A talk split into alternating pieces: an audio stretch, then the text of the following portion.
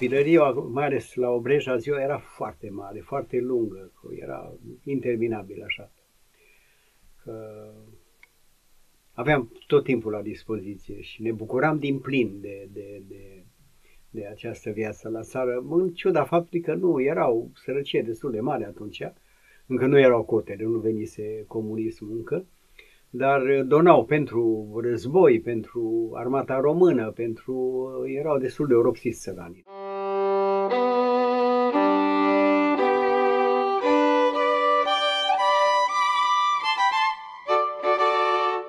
După cedarea Ardealului în 1940,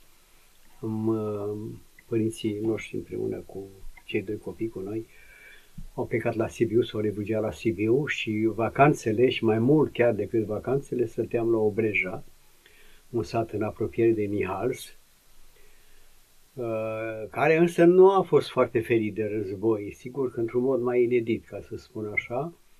Uh, treceau avioanele pe deasupra satului pentru că bombardau Podomureș, pe care n-au reușit să-l uh, dar trecând, uh, treceau cu mitraliera, erau niște salcămi înalți la marginea satului și uh, mama era foarte speriată și îmi spunea întotdeauna când aud avioanele, mi-e plăcea să mă uit după ele, să le văd ce fac, să, să mă bag. Era un uh, podeț betonat ca să poată treacă cu carele, să mă bag de desubt. N-am făcut-o niciodată, dar... Pe urmă au fost trupele rusești la un moment dat, au trecut prin sat și am avut uh, o experiență foarte ciudată că era un copil de trupă, cam de vârsta mea aveam 5 ani, cred 4 ani. El poate era un pic mai mare. Și el cu dorința de a se juca, dar el săracul nu știa să se joace decât de războiul. Și noi aveam niște jucării atunci și uh, era un întâmplar în apropiere și ne-a dat bucățele mici de lemn. Și împreună copiii le-am bătut noi și am făcut căsuțe, am făcut castele, am făcut ce puteam noi, că nu erau jucării pe vremea aia. Și ăsta când a venit a luat bolovan și ne-a distrus absolut tot. El asta știa săracul să facă. Eu am fost foarte impresionat și n-am stat prea mult în preajma lui, deși aș fi, eram curios și aș fi vrut, dar aceeași mamă protectoare m-a tras deoparte.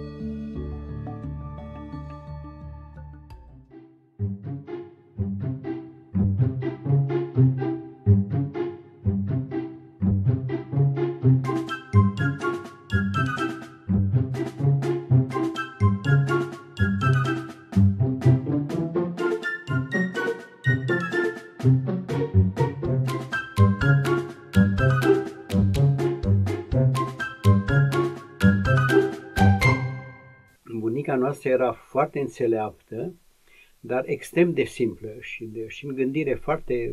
O întrebam, noi începuse să învățăm pe la școală, astronomie, cu stelele, cât sunt de mari. Și întrebam, cât sunt stelele de mari? Păi, copile, cât le vezi? Zice, atâta sunt. și avea niște răspunsuri care nu, nu, nu, nu scoteai. Uh, ne, și ne amuzam foarte, foarte tare și de siguranța lui ei și de, de, de dărnicia pe care o avea și uh, prietenia pe care o manifesta față de noi. Ea a avut uh, doi feciori, pe tatăl meu și pe unchiul Pătru, fratele lui, și din păcate amândouă, amândoi au fost în închisoare. Unchiul Pătru a murit mult mai devreme, în condiții foarte suspecte, din păcate. Și ea se ruga să-și mai vadă măcar unul din feciori, dar din păcate n-a apucat.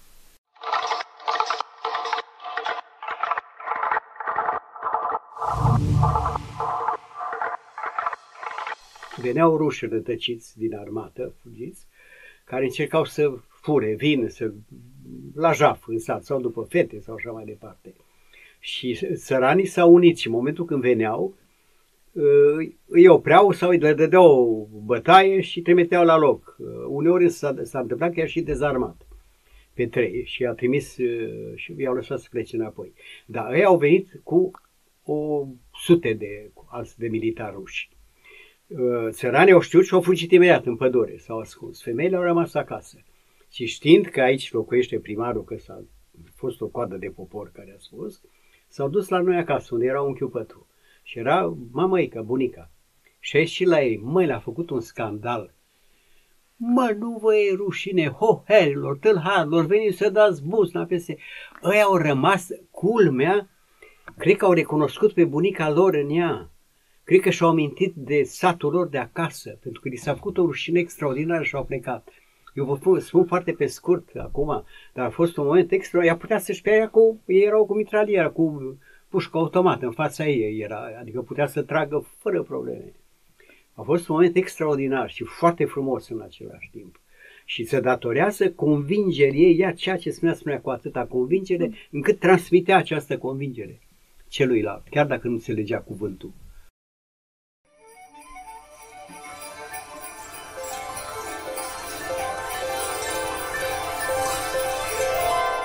Povestea asta este legată de tatăl meu. Pentru că prima dată când a dus la școală la Blaj, el a fost foarte bun la școala elementară din sat, unde era un învățător, și el a spus neapărat Nicolae să meargă, să meargă la... Și el vrea tare mult să meargă să facă școală. El s-a speriat la Blaj că lasă singur acolo. Și s-a speriat și bunica lui puțin așa de, de, de această despărțire pentru ani lungi de acum care urma. Și atunci l-a oprit și a dat acest sfat că a rămas în inimă toată viața și l-a transmis și nouă copiilor și eu o transmit mai departe. Uh, copile, să ai grijă să ai sufletul curat, așa cum se cămașa pe care ți-o spăl eu când te duci duminică la biserică.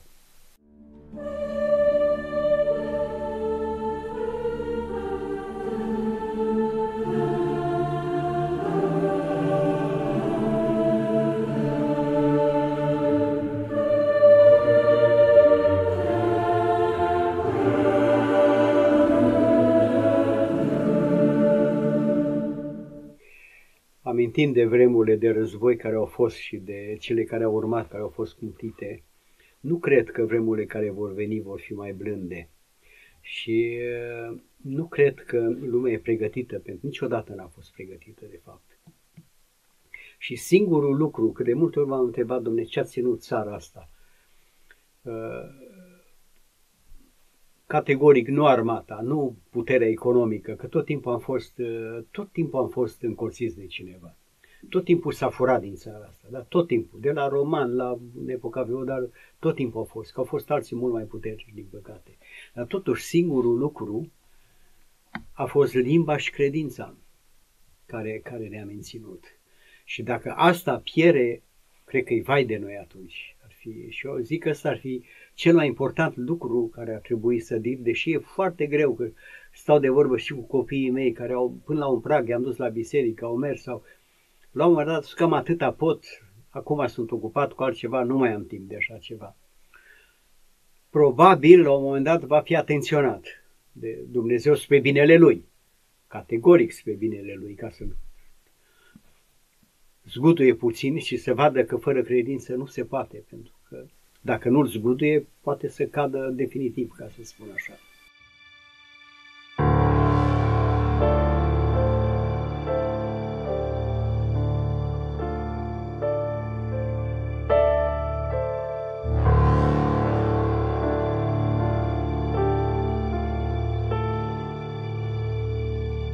Tata e născut în 1905 și în momentul în care a vrut să meargă la Blaș la școală, la făcuse trei clase primare în sat, a fost singurul din sat care a fost trimis la școală.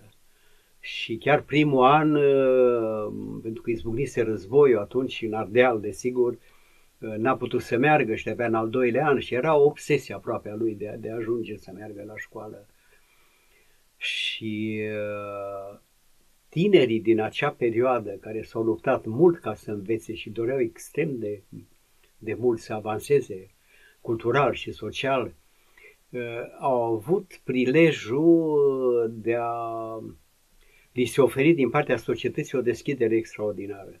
A dat întâi la facultatea de sociologie la Cluj, a reușit, desigur, și uh, Ștefănescu Goangă la, la, era profesor pentru psihologie și uh, le cerea studenților, mai ales la orele practice, să încerce să facă cu capul lor ceea ce e, să, să nu repete ce li s-a spus. Sau... Și tata se pare că a făcut o lucrare foarte bună și atunci el i-a spus să facă psihologia și l-a și numit asistent încă de când e preparator, pardon, la început, ceea ce îi permitea să câștige o mică sumă de bani să se întrețină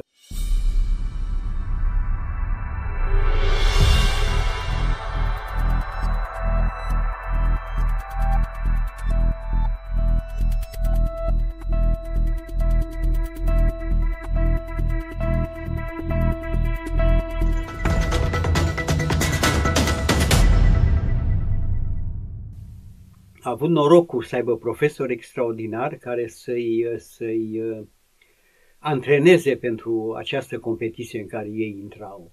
Încă din timpul studenției, uh, din uh, salariile de asistent, de ce câștigau ei, Ștefănescu Goangă le oprea jumate din bani ca să aibă vara un drum pentru a merge în străinătate să studieze un fel de mică bursă din câștigul lor chiar, plus cei se mai oferea, nu erau bursele de acum care și prilejurile de acum, când el a plecat în, în uh, majoritatea țărilor Europei, a fost în Germania de două, trei ori, a scris o lucrare despre psihologia germană contemporană, a fost în Franța, a stat de vorbă cu, cu câțiva mari psihologi de atunci.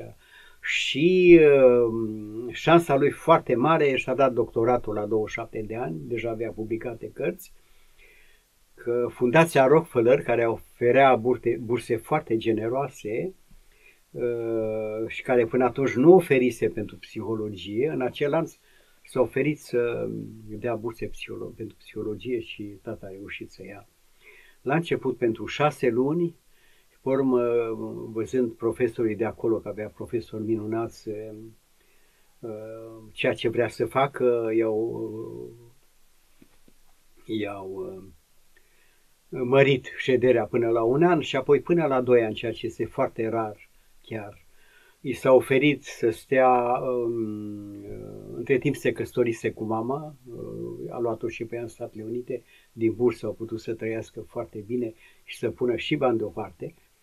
Ei obișnuiți cu strâmtorearea din țară, ca să spun așa. I s-a oferit trei posturi în Statele Unite să rămână ca și conferențiar, ca și cercetător, dar a vrut să vină acasă cu tot bagajul acumulat.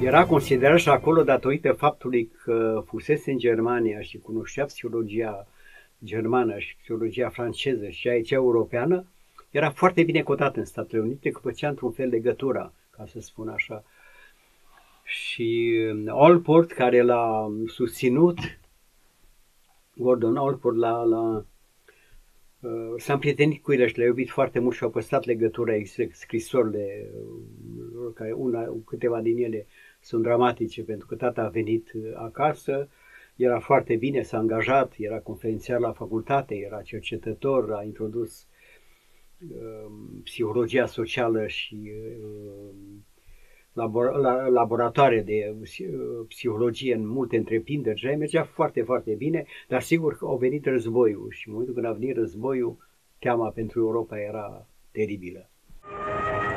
Capitala e bombardată. Pe aerodromele învecinate, unități ale armatei, împreună cu formațiunile de luptă populare, dau bătălii crâncene pentru zdrobirea trupelor hitleriste.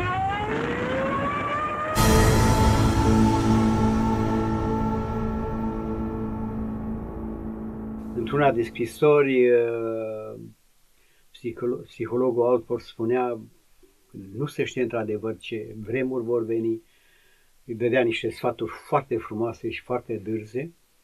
Și printre altă îi spunea, ține minte că foarte puțini psihologi vor avea șansa să treacă prin încercările pe care tu le vei trece de acum încolo, că nu știa ce va veni exact, să ții minte și să fie un, un, un, un imbold ca să poți să le redai, să scrii despre ele. Avea trei elevi dragi care erau din Est, un polonez care ajunsese prin Lituania și care a reușit să se salveze, i-au, i-au, au reușit să-l scoată afară și a plecat.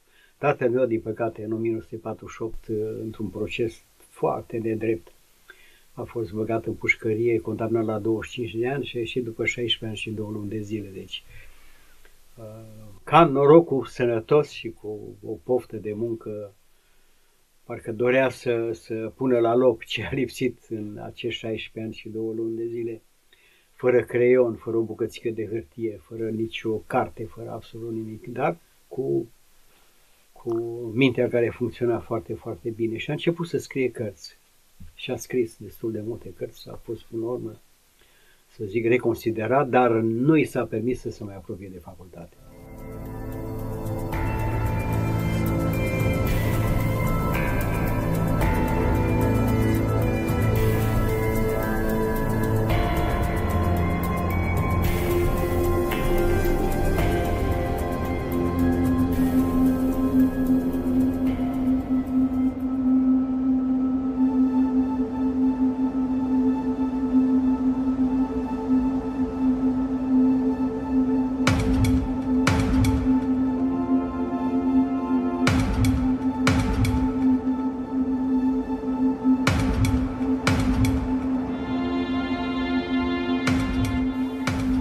Ioan de Sârbu spunea la un moment dat foarte frumos că în închisoare anii treceau foarte ușor, dar clipele treceau foarte greu.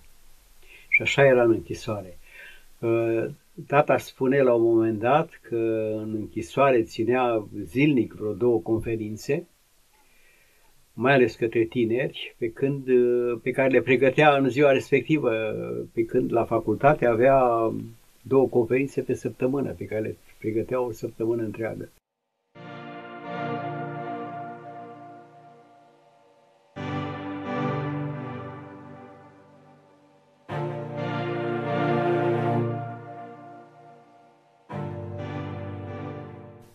A încercat să ajute și a ajutat uh, multe lume, aș fost și el ajutat la rândul lui, au, au făcut prietenii în închisoare cu oameni pe care nu-i cunoștea și s-au legat prietenii extraordinare.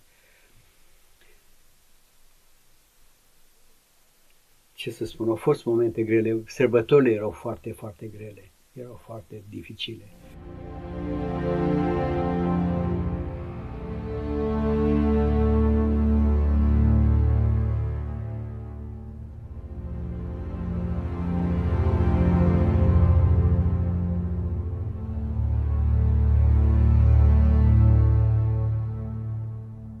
De trei ori a fost în Jilava. Jilava era o placă turnantă a închisorilor și acolo ajungeai când te transfera de la o închisoare la alta sau când erai chemat la București, la Ministerul de Interne, unde este o închisoare. La Iud a petrecut cea mai mare parte, la Gherla, la Dej, la Pitești,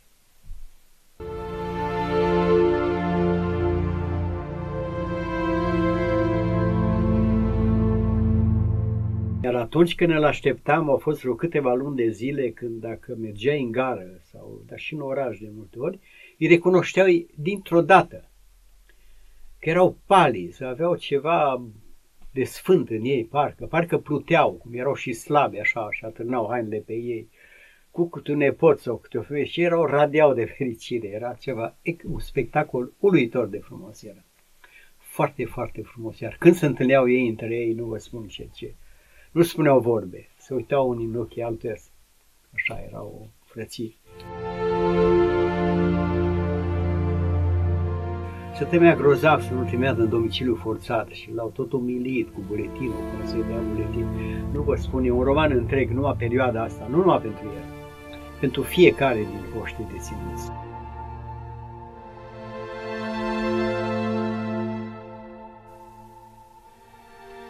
Și noi ne temeam puțin după ce a venit acasă, ne temeam puțin de el. Avea oarecare nervozitate pentru că nu, nu nu-i dădeau buletinul încă, nu știa dacă va găsi slujbă, dacă... Dar era foarte, foarte ponderat, dar într-o zi, când mama a strâns masa și de pe masă a strâns frămiturile de pâine și le-a aruncat la gunoi, tata a avut spre surpriza noastră, acum n-aș mai fi așa surprins că acum știu, o izbucnire incredibilă de furie. Cum putem să aruncăm că pentru aceste firmituri altul și-ar da aproape viața, ar fi, ar fi atât de necesare le erau lor și chiar le erau așa, pe urmă am citit în bietul Ianide și spuneau cum își țineau firmiturile în palmă și cum să uitau și le, era o declarație de dragoste pentru ele până să le mănânce. Am rămas toți uluiți, tata și-a revenit, și a cerut scuze, sigur că mi-a rămas nu numai mie și surorii mele, dar vorba am înțeles.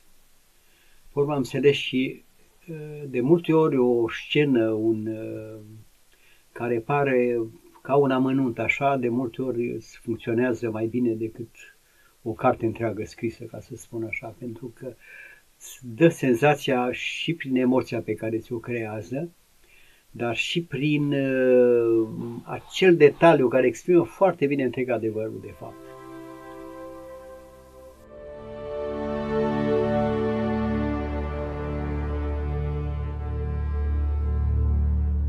După ce a ieșit cam uh, deseori, tata spunea, fiind antrenat în a scrie încă o carte, fiind a studia, a beneficiat de o slujbă de bibliotecar la Biblioteca Academiei și care permitea uh, cercetarea, o slujbă care o fusese și Blaga înainte, cu care era bun prieten și tata era extrem de onorat că a preluat uh, uh, funcția pe care Blaga a avut-o înainte. Și atunci a avut vreme și atunci se ruga și deseori spunea, băi, să-mi dea Dumnezeu măcar câți ani am stat în închisoare să mai trăiesc, să pot să termin ce am de făcut. Când a murit tata, spre surpriza noastră, când am calculat câți ani a stat în libertate, au fost 16 ani și 2 luni. Deci Dumnezeu a ținut să fie exact în măsurarea timpului.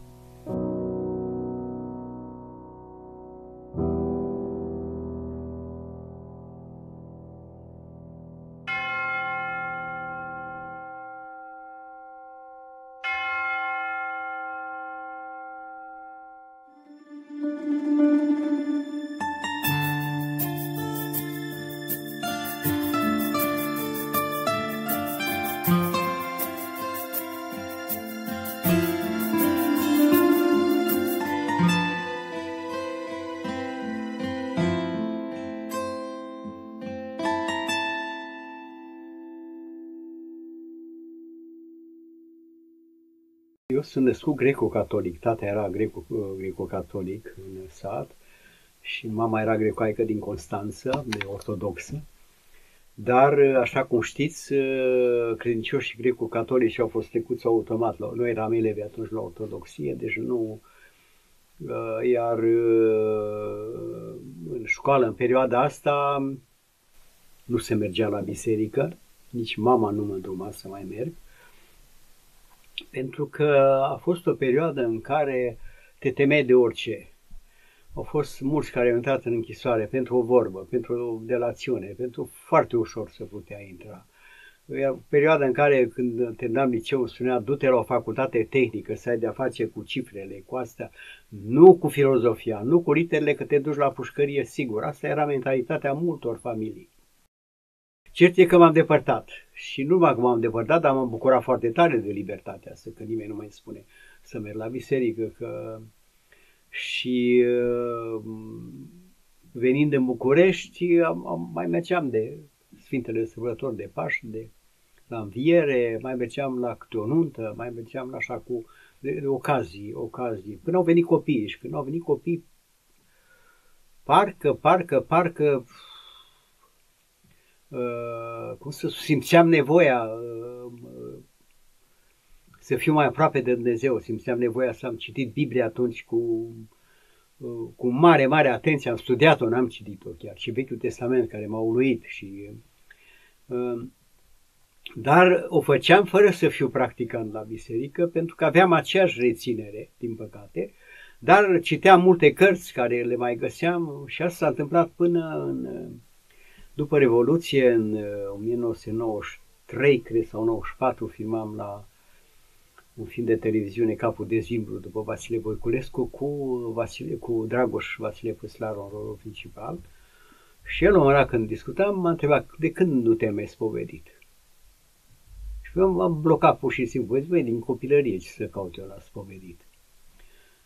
Și zice, du-te, ia și pe Maria, du-te și spovedește de neapărat. Și ăla a fost un moment cât părea de simplu așa, atât a devenit de complex totuși, ca să încep să-ți cauți în tine ce trebuie să spui preotului uh, și eram, ești și la început și îți găsești fel de fel de scuze. Ce să mai spun? Asta dar a fost primul pas și primul pas care ne-a zguduit destul de tare. Am avut norocul extraordinar că am ajuns la preotul Paul Mărăcine, de la Biserica Sfântul Vasile de pe Calea Victoriei, vis-a-vis de Muzeul Enescu, care era un om extraordinar de bun și de răbdător și înțelegător și ne-a primit ca pe niște prieteni care nu i-a văzut de multă vreme.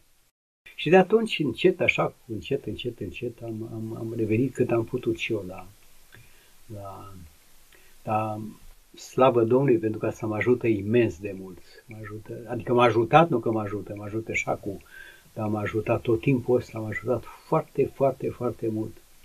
Și mai ales m-a ajutat într-un situații critice să pot să discern, să întreb, adresez fără sfială o întrebare, ce fac acum? Fac așa sau fac așa? Și primești răspunsul dacă ce. Totdeauna.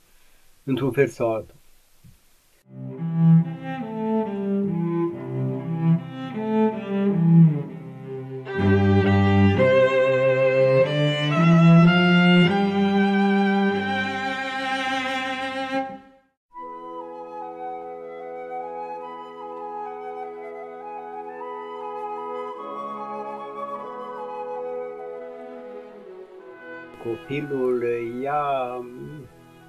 lucrurile așa cum sunt și cum le înțelege el. Uh, și sfaturile părinților stau undeva pe aproape, dar nu-l, nu-l convin cu totul, ca să spun așa.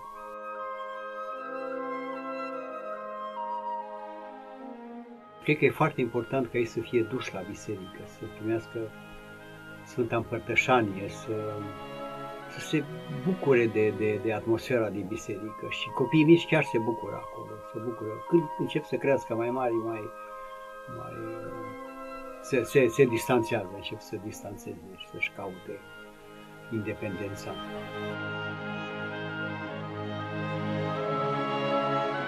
Nu cred că înțeleg prea mare lucru acolo, dar să simt foarte bine și pe urmă, chiar dacă va urma o perioadă în care biserica lipsește din viața lor, în momentul când vor reveni, vor reveni acasă, vor reveni la un loc în care ei s-au simțit bine și asta e foarte important.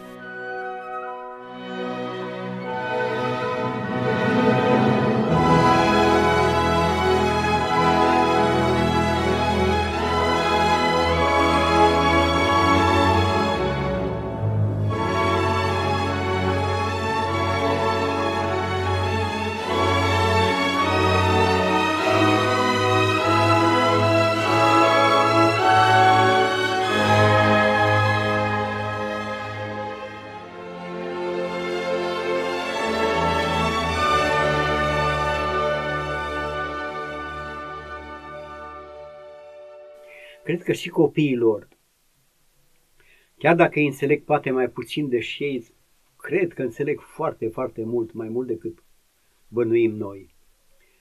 Uh, li se poate vorbi despre credință, despre adevăr, despre speranță și despre iubire, care e foarte, foarte importantă. În diferite povești, în diferite exemple, în diferite, cu pași foarte mici, ca să spun așa. Că lucruri mari uh, sunt puțini oameni care pot să facă, care au menirea asta. Dar lucruri mici putem face fiecare dintre noi, să fim un, o lumină în jurul nostru, să poți să dai un sfat bun, să poți să corectezi pe cineva dacă este nevoie, să poți să ajuți pe cineva fără să simtă măcar dacă e puțin orgolios sau nu vrea să primească ajutorul sau asta putem face și nu e puțin lucru. Nu e puțin lucru.